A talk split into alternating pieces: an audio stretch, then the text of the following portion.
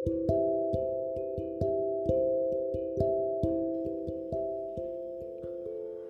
నేస్తాలు.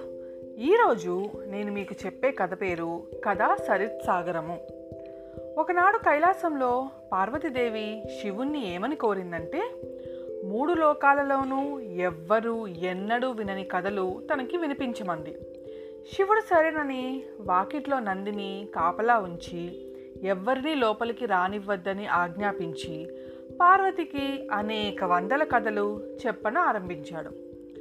శివుడి దగ్గర కొలువుండే భూత ప్రేత గణాలకు నాయకులలో ఒకడైన పుష్పదంతుడు ఈ విషయం పసికట్టి శివుడు కథలు చెప్పే చోటికి వచ్చాడు. లోపలికి పోవటానికి శివాజ్ఞ లేదని నంది అడ్డగించాడు.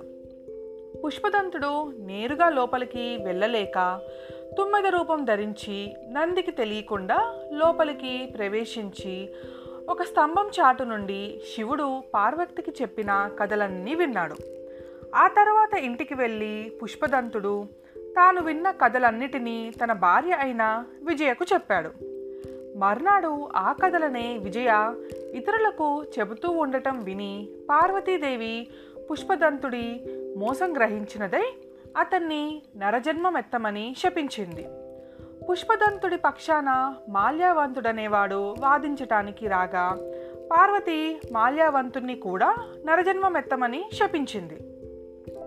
పుష్పదంత మాల్యావంతులిద్దరూ పార్వతి పాదాలపై పడి తమకు శాప విముక్తి అనుగ్రహించమన్నారు. చివరికి వారి మీద అనుగ్రహం కలిగినదై పార్వతి వారికి ఈ విధంగా చెప్పింది. వింజా పర్వతాలలో గణభూతి అనే యక్షుడు శాపగ్రస్తుడై పిచ్చివాడి వల్లే తిరుగుతున్నాడు. పుష్పదంతుడు నరజన్మమెత్తి ఆ గణభూతుని కలుసుకుని అతనికి ఈ కథలన్నీ చెప్పినట్టయితే పుష్పదంతుడికి శాప విముక్తి అవుతుంది.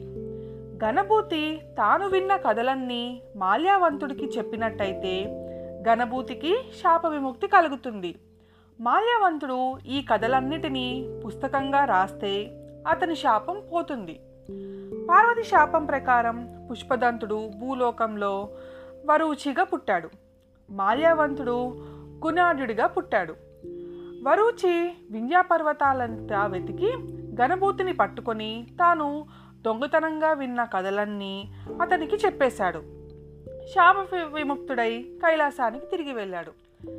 గణభూతి ఈ కథలని గుణాఢ్యుడికి చెప్పి తాను కూడా శాప విముక్తుడైనాడు. ఆ తర్వాత గుణార్యుడు ఈ కథలన్నిటినీ తాటాకుల మీద రాసి ఆ పుస్తకానికి కథా సరిత్ సాగరం అని పేరు పెట్టాడు. అతను కూడా శాప విముక్తుడైనాడు. ఇది నేస్తాలు మన కథా సరిత్ సాగరం కథ. మరి ఇంకో కథతో రేపు కలుసుకుందాం. మీ జాబిల్లి.